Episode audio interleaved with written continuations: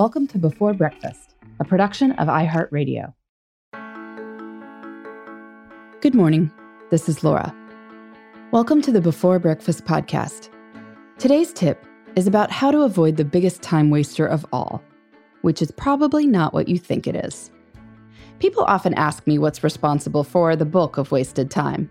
And certainly there are many culprits: TV, internet surfing, social media, pointless meetings, all consume more hours than people often like.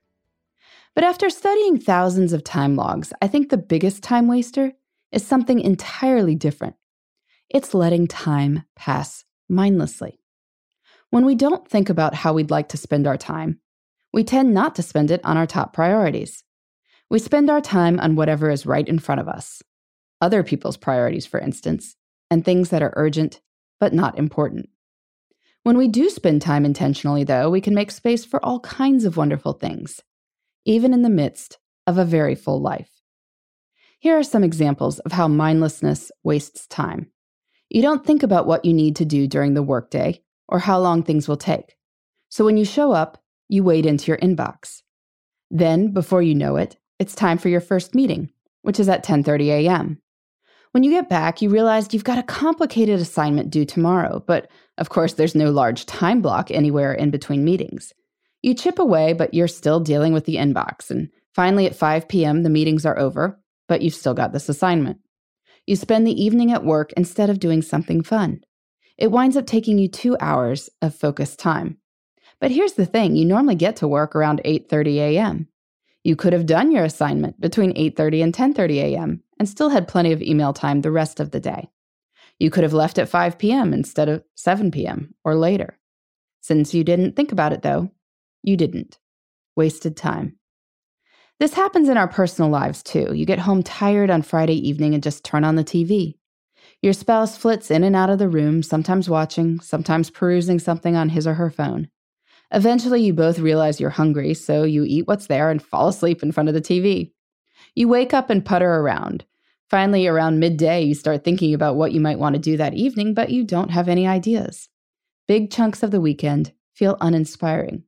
Indeed, you've done nothing of note in the first 24 hours you're off work, but you don't feel like you're relaxed either because you keep passing the unsorted mail pile and undone household projects that make you feel guilty.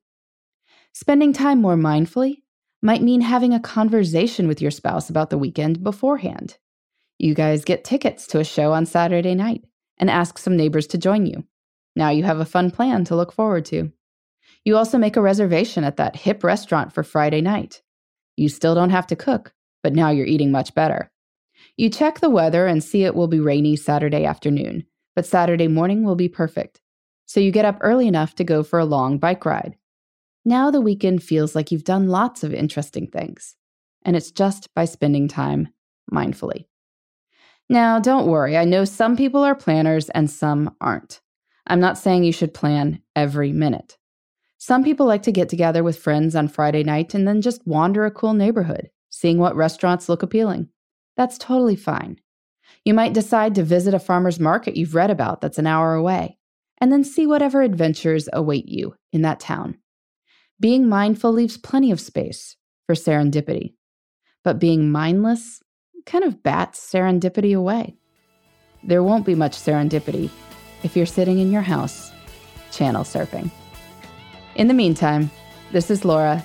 Thanks for listening, and here's to making the most of our time.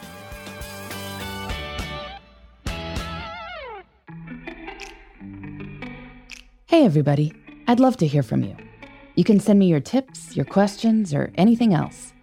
Just connect with me on Twitter, Facebook, and Instagram at Before Breakfast Pod. That's BE4, then breakfast, POD. You can also shoot me an email at beforebreakfastpodcast@iheartmedia.com. That Before Breakfast is spelled out with all the letters. Thanks so much. I look forward to staying in touch.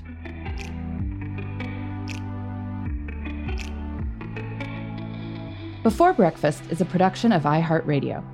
For more podcasts from iHeartRadio, visit the iHeartRadio app, Apple Podcasts, or wherever you listen to your favorite shows.